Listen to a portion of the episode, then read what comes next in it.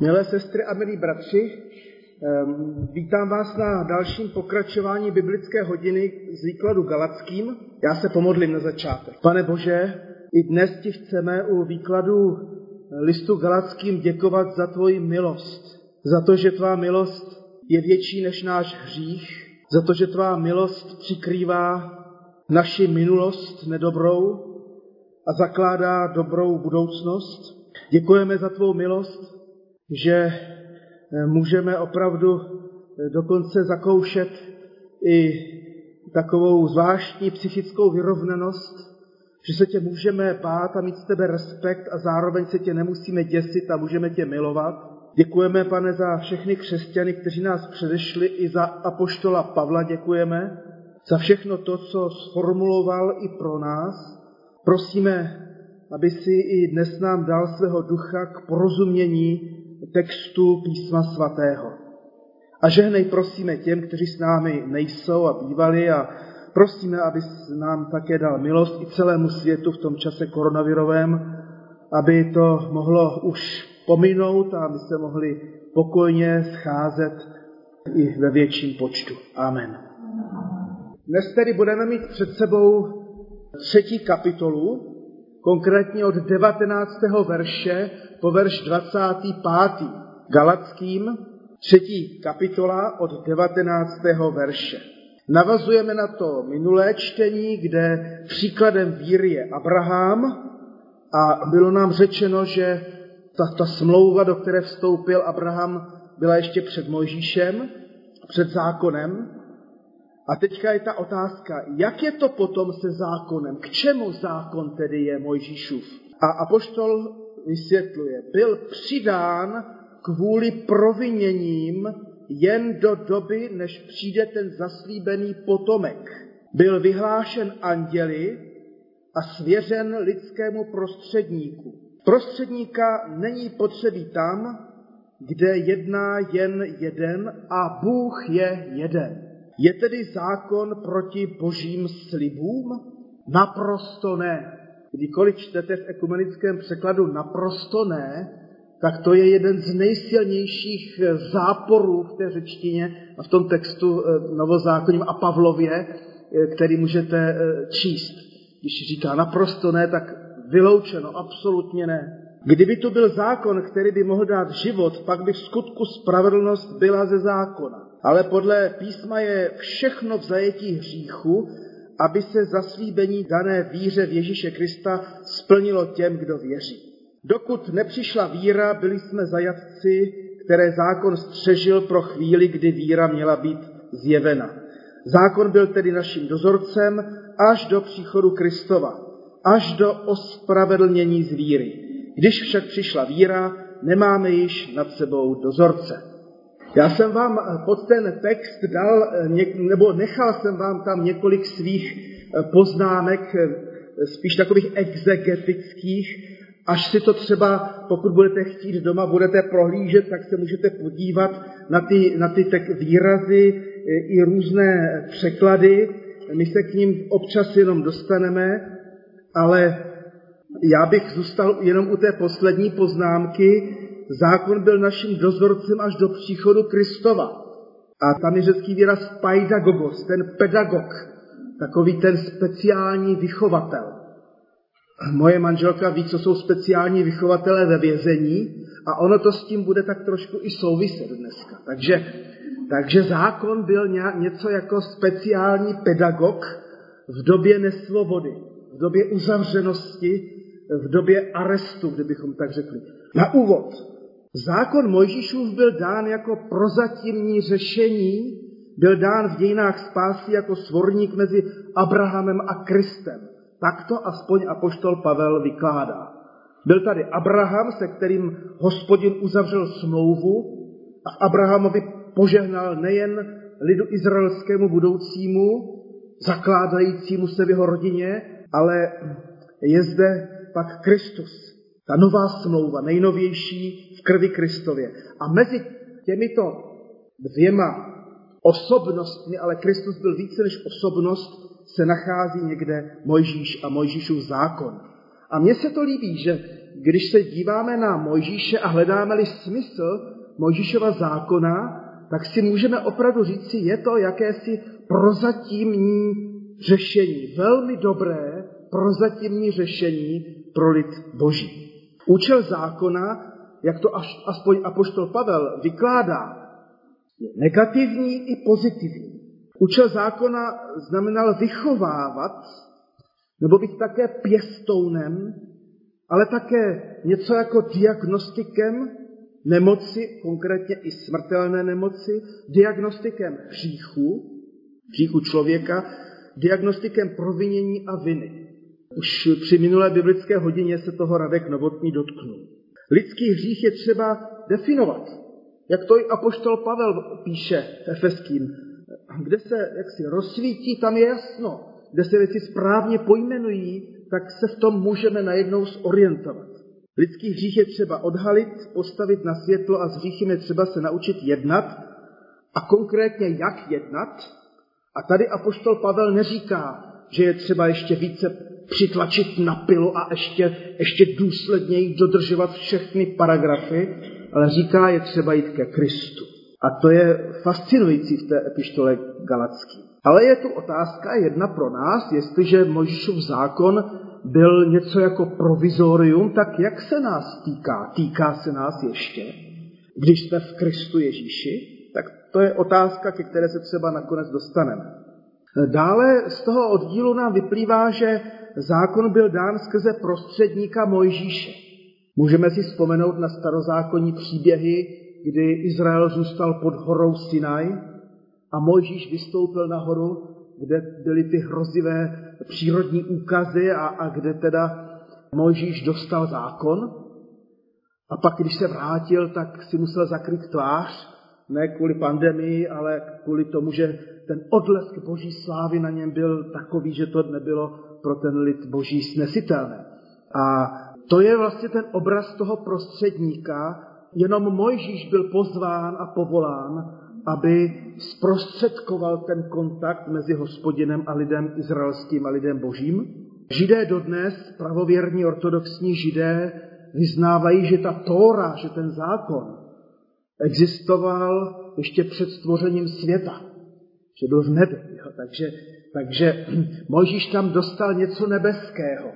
No a my jsme měli v neděli letnice a letnice pro židy jsou také takovým připomenutím daru slova, daru, daru zákona, tedy něčeho nesmírně vzácného. A apoštol Pavel nesnižuje tu vzácnost toho pedagoga a diagnostika, ale vykládá ho jaksi velmi radikálně.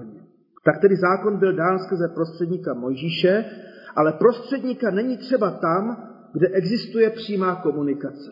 Kdyby celý Izrael mohl vylézt nahoru Sinaj a tam se střetnout s hospodinem, tak Mojžíš by byl zbytečný. V Kristu přišel na zem Bůh a nikdo k němu nemusí, ba nemůže přicházet skrze prostředníka. To je fascinující.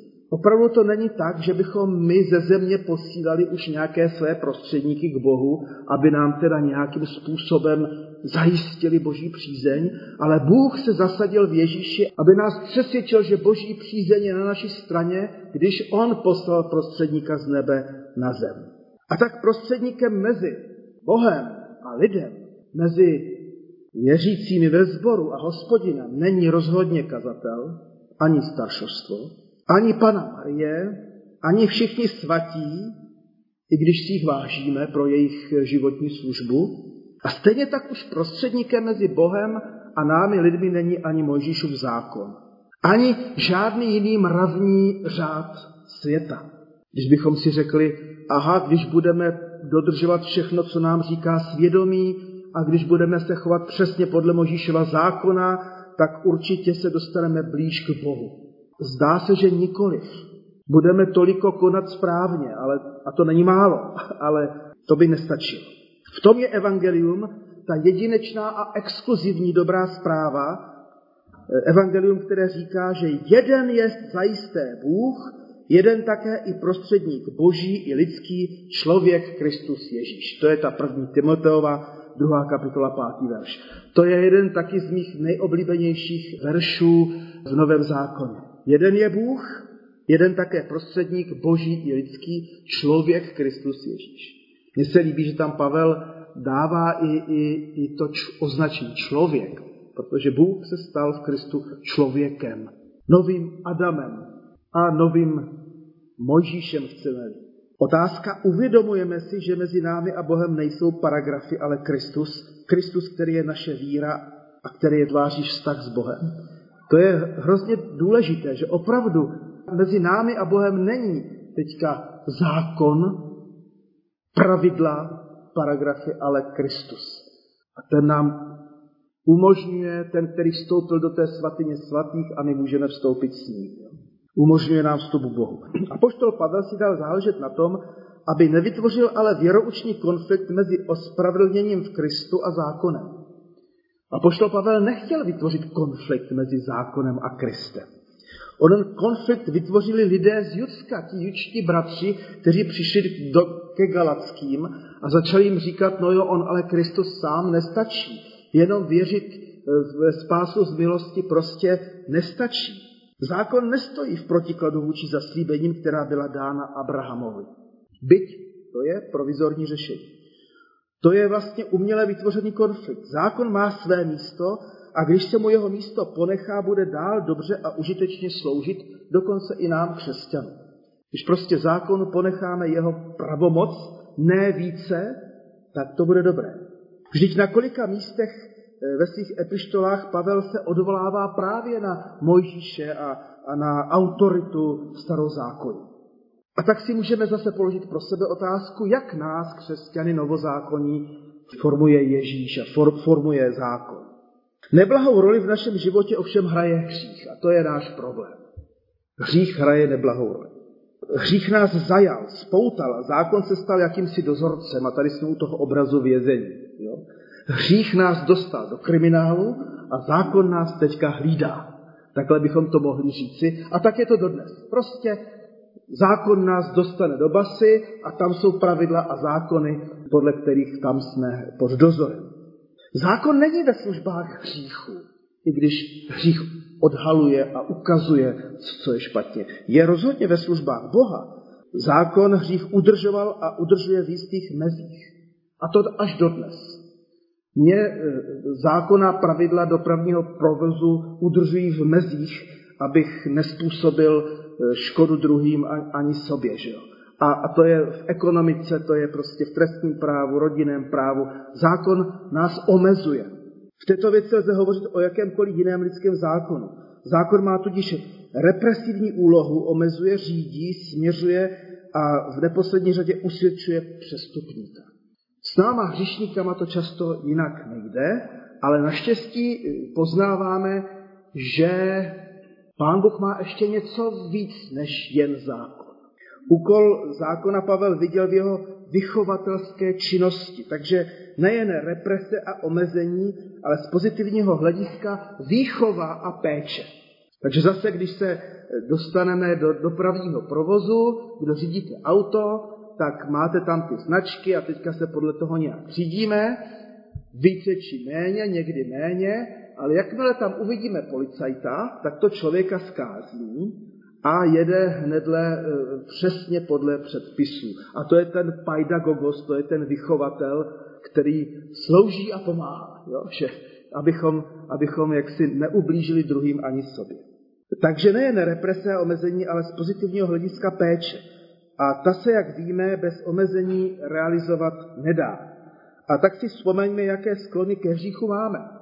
Všichni. Já a asi tedy i vy. Jo? máme a proto ten pedagog, proto i ten zákon nám nakonec slouží k dobrému. Když přišel Kristus, přestal být ovšem ten pěstoun důležitý. Už o nás nepečuje zákon, ale sám pán. A to je zajímavý rozdíl a důraz, který apoštol Pavel nám vlastně přináší. Kristus je ta nová smlouva. On přinesl zkrátka dobře nový vztah s hospodinem. Mohli bychom dokonce říci naši novou touhu žít podle dobrých, skvělých eh, pravidel lásky, milosti, pravdy, spravedlnosti. Víra v Krista činí člověka svobodným od hříchu a také i od zákona. Prakticky pak víra křesťana vypadá tak, že vztah k Bohu nemá věřící člověk především skrze zákon a jeho plnění, ale skrze Krista a milost. A tak křesťan nakonec sice bude žít podle desatera, ale ne proto, aby se Pánu Bohu jaksi zavděčil a zalíbil.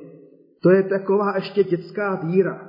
Já si to sice nepamatuju, ale moje maminka mi říkala, že když jsem byl hodně maličký, že jsem občas za ní chodil a ptal jsem se jí, jestli jsem hodný. Jo, prostě, eh, prostě to dítě potřebuje nějakou informaci o tom, jestli se dobře chová. Že? Tak eh, myslím si, že to je takové jako hezké přirovnání toho, že i to dítě, i my nějak víme, že tady je nějaký správný život. A teďka u té maminky to je dobrý, jako, jo, jako u Pána Ježíše Krista je to, je to prostě dobré, že, že, že, že nás jako přijímá a no a když nejsme náhodou úplně hodní, tak nás taky zkází samozřejmě. K čemu je zákon tedy? To byl úvod. K čemu je zákon? Ještě jednou si přečtěme 1920. Jak je to potom se zákonem? Byl přidán kvůli proviněním jen do doby, než přijde ten zaslíbený potomek. Byl vyhlášen anděli a svěřen lidskému prostředníku.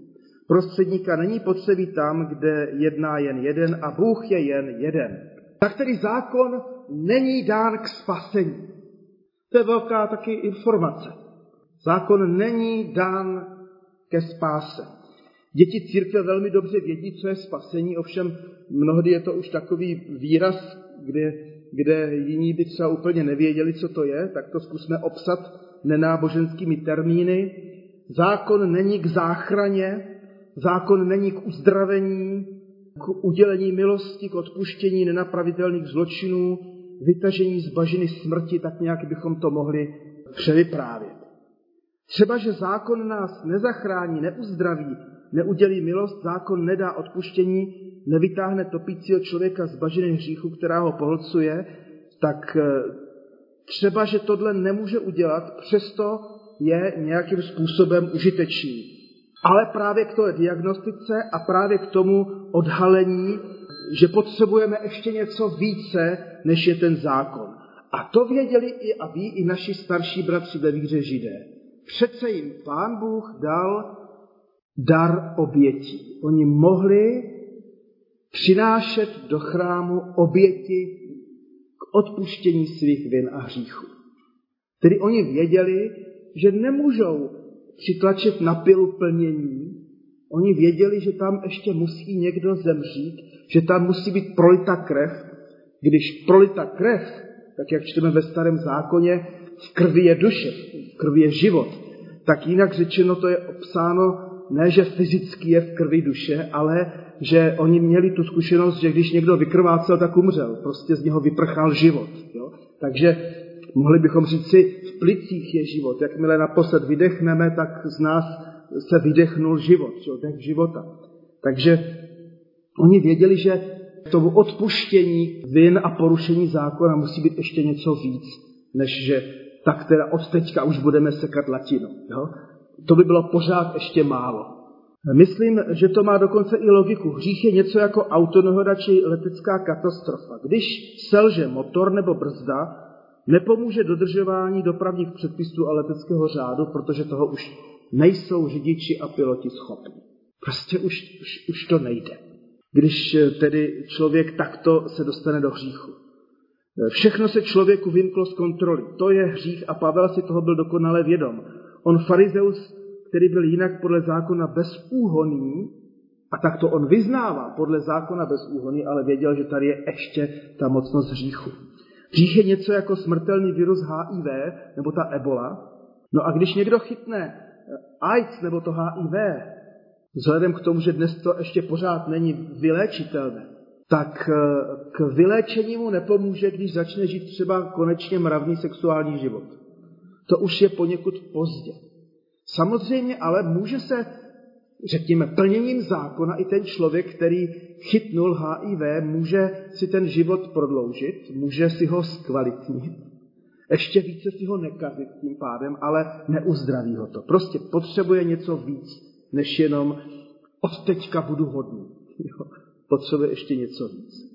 No, eh, proto mám tady taky tu poznámku, jak, eh, že, že můžeme potkávat na země kouli a díky Bohu za ně mnoho, abych tak řekl, slušných a mravných hříšníků. Prostě lidí, kteří opravdu žijí spořádaný občanský a hezký život. Hříchu je to sice nezbaví, k Bohu je to sice nepřiblíží, ale nekazí život sobě ani nám a, a jsme za to jako vděční. Zákon byl dán kvůli přestoupení. Petru překládá, aby se ukázalo, jak je člověk hříšný. Je to poněkud volný překlad, ale výstižný. Zákon byl dán proto, aby se ukázalo, jak je člověk hříšný. To je ta negativní stránka toho e, zákona, toho diagnostika. A John Stott napsal, účelem zákona nebylo dávat spasení, ale přesvědčovat lidi, že spasení potřebují. Takže to je, to je hezký. Že jo? Myslím, že ty zkušenosti, co má i moje manželka ve vězení s těmi klienty, tak je to, to jasný, že jo? tam se najednou odhalí ten, ten přečin, zločin, prostě to, co se stát nemělo a, a musí to vést prostě k poznání hříchu a ke Kristu. A e, k tomu, že lidi potřebují spasení, čteme e, u Jana v Evangeliu, kdybych byl nepřišel a nemluvil k ním, byli by bez hříchu. Nyní však nemají výmluvu pro svůj hřích. Můžeme použít ještě jeden obraz, takový jeden příměr, jedno přirovnání. Zákon měl za úkol, a my už jsme si to řekli, diagnostikovat pacienta. Mám kamarádku, ta je rentgenoložka, primářka rentgenologického oddělení a na ní je, aby diagnostikovala všechny ty nemoci a zlomeniny a, a rakoviny a, a, a všechno to, co pod rentgenem a ultrazvukem objeví. Občas, když mě nebylo dobře, anebo víc, víc než nebylo dobře, tak jsem za ní zašel a ona mě zkontrolovala a diagnostikovala, že nic není. Tak to se mě ulevilo. Ale když diagnostikuje chorobu, tak ona ji nevylečí. Ona prostě nemůže, musí odeslat ty pacienty k jiným odborníkům. Ona tam je přesně na svém místě, ale toto není její úkol. No a toto je zákon. Zákon nám ukazuje pouze z té negativní stránky, kde je nemoc, kde zkrátka dobře jsme si natloukli a polámali se a otrávili se a, a podobně, nebo tak, a ale, ale odešle nás k jinému odborníkovi. Určení tedy diagnózy je pro léčbu a záchranu pacienta rozhodující, ale zkrátka dobře, jak jsem řekl, potřebujeme víc. Díky zákonu pak e, to znamená, že víme, co znamená nepožádáš, nepokradeš a tak dále, ale díky Pánu Ježíši můžeme být uzdraveni z našich žádostivostí, závistí, smělstva a tak dále. Takže zákon nás, jako ta moje kamarádka rengenoložka, pošle ke Kristu a ten už si s náma pak ví rady. Jo? A poštol Pavel přiznal po právu zákonu duchovní autoritu, moc a boží původ, ale zároveň ukázal na rozdíl mezi zákonem a spasením z milosti skrze víru v Krista. Zákon vyžaduje prostředníka. To je ten Mojžíš na hoře Sinaj. Zprostředkovatele. A nejen Mojžíš, také andělé. Nyní ale prostředníka není zapotřebí, podobně jako ho nebylo zapotřebí ve vztahu hospodina a Abrahama. Prostředník má svou funkci všude tam, kde neexistuje přímý kontakt. Pán Ježíš Kristus ale člověku otevřel dveře do svatyně, do nebe, a tak žádný člověk ani žádné zástupné plnění zákona dobré skutky nejsou zapotřebí. Tak a teďka jsme u těch veršů 21-22. Je tedy zákon proti božím slibům? No naprosto ne. Kdyby byl zákon který by mohl dát život, pak by v skutku spravedlnost byla ze zákona, ale podle písma je všechno v zajetí hříchu, aby se zaslíbení dané víře v Ježíše Krista splnilo těm, kdo věří. Luther měl odvahu říci, že účelem zákona nebylo dělat člověka lepším, ale horším. On byl takový expresivní kazatel a měl na mysli toto. Zákon člověku odhaluje jeho pravý charakter, jeho skutečné lidství, jeho pád a vede ho nikoli ke kultivovanějšímu způsobu života, ale opravdu ke Kristu, kde je třeba všechno složit pod Golgotský kříž. Kdo se tomu nepoddá, nechápe, že samolibý, pišný, kultivovaný člověk je na tom hůř než prostitutka například, která hledá Krista. Takže Když ten Luther říká, že zákon nás má činit horším, tak on tímto výrazem silným chtěl říci asi tolik, moc si o sobě, milí křesťané, nemyslí. Tak trošku to nepřehání se svým sebevědomím a se svou sebejistotou, jak si na tom skvěle. To potom stačí číst trošku víc pozorně Bibli a, a naslouchat svému svědomí, anebo lidem, kteří tě napomenou a hned zjistíš, že, že tomu tak není. Pavel napsal, zavřelo písmo všechny podhřích. A podobně čteme v Římanům 11. kapitole, zavřel zajisté Bůh všecky v nevěře, aby se nad všemi smiloval. To je hrozně silné slovo. Zavřel zajisté Bůh všecky v nevěře, aby se nade všemi smiloval. Díky tomuto verši, který mluví o vyvoleném národu Izraeli, můžeme porozumět tomu, že se Pavel nedíval na zákon záporně či nepřátelsky. Řekněme, díval se na něj realisticky. To by podobně musel nahlížet i na Boha živého, což přece není možné. Takže vlastně ta epištola Galackým i nás vede k tomu, abychom, eh, když čteme písmo, abychom k němu přistupovali realisticky i, i k tomu zákonu. Apoštol si zákona neobyčejně cenil a viděl v něm nutný předstupeň evangelia. To je ta mezihra mezi Abrahamem a Kristem. Zákon není v protikladu s milostí, ale řekněme ve spolupráci s milostí. Jako ten diagnostik odešle ke Kristu. Zákon prohlašuje, že všichni jsou hříšníci, bez rozdílu, ale to stejné písmo vede člověka k dávnému zaslíbení dané Abrahamovi a naplněnému v Kristu. Jakou jsou všichni jsou pod milostí. A dodejme, Pán Bůh nám pomáhej tomu rozumět, protože jen tak budeme schopni i odvážně mluvit o hříchu, nebudeme se vlastně hříchu bát tak, že bychom, o něm, že bychom se báli o něm mluvit. Nebudeme se bát lidi napomínat, protože je nebudeme napomínat z naší pozice dokonalosti, ale jako, jako ta rengenoložka eh, řekne, hele, pojď ke Kristu, dej, pojď tam, kde, kde ti je pomoženo. Takže dobré pochopení epištoly Galackým by rozhodně vedlo i k dobré praxi v rámci našeho sboru a našich vztahů, v tom, jak si i vzájemně pomáhat v našich životech, protože každému z nás byl dán Duch Svatý a, a když známe písmo svaté i zákon Mojžíšův, tak si můžeme vlastně velmi účinně, aktuálně pomáhat se životem. No a poslední tři verše, 23-25. Dokud nepřišla víra, byli jsme zajatci, které zákon střežil pro chvíli, kdy víra měla být zjevena. Zákon byl tedy naším dozorcem až do příchodu Kristova, až do ospravedlnění z víry. Když však přišla víra, nemáme již nad sebou dozorce. Nebo tyto verše mluví o křesťanské svobodě. Zkrátka dobře, už žádný, eh, už jste propuštěni z vězení, už žádný speciální pedagog vám tam neorganizuje život, už žádný dozorce vás nedohlíží, ale vy jste svobodní a umíte svobodně žít. A když vám to svobodně žít nejde a znovu začnete eh, hřešit, tak najednou se, odkud si ten dozorce znovu objeví, ale ne proto, aby vás strčil do arestu, ale by vás znovu odeslal ke Kristu a tak. Všichni jsme byli zavřeni pod mocí zákona, bylo to otroství hříchu, na které nás zákon neustále odkazoval, upozorňoval, žaloval. To trvalo tak dlouho, než přišla víra, konkrétně spasitelná víra v Kristu. A ten, řekněme, poslední odstavec o tom pedagogovi. Paidagogos byl vychovatel v téhdejší řecké společnosti, pěstoun, dohlížitel. Jeho úkolem nebylo hlavně vštěpovat vědomosti, aby žáci se nabiflovali tisíce slovíček a věd a, a, a, a vzorečků matematických. Byl to prostě do, dohlížitel který měl dohlédnout na, dě, na dítě, aby se chovalo správně.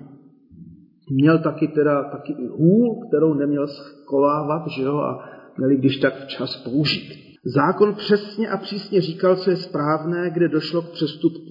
Zákon toto dělal a tak dělá dlouho, dokud není člověk ze zákona vysvobozen.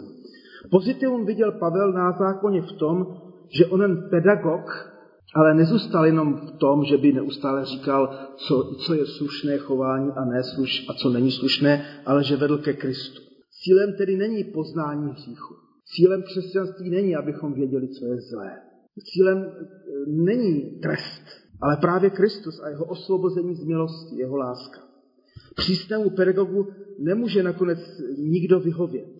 Proto přišel Pán Ježíš. On jediný všemu vyhověl všem požadavkům zákona a postavil se na naše místo, aby nás spasil svou láskou a milostí. I to je vlastně taková pěkná představa, že Kristus pro nás i za nás naplnil zákon a tak se staví i před třikrát svatého Boha jako ten náš nejlepší, taky i advokát. Když přišla víra, už nejsme pod pěstounem, pod oním přísným pedagogem. Domýšlejme, co to znamená, že žijeme pod milostí a každý nás to nevedlo k tomu, že bychom si řekli tak a teďka už můžu jet po silnici, jak se mi líbí a nemusím dodržovat žádné předpisy, ale naopak, abychom z lásky i spolu žijícím a řídícím eh, se chovali hezky k radosti Boží. Tak, to je z dnešní biblické hodiny všechno.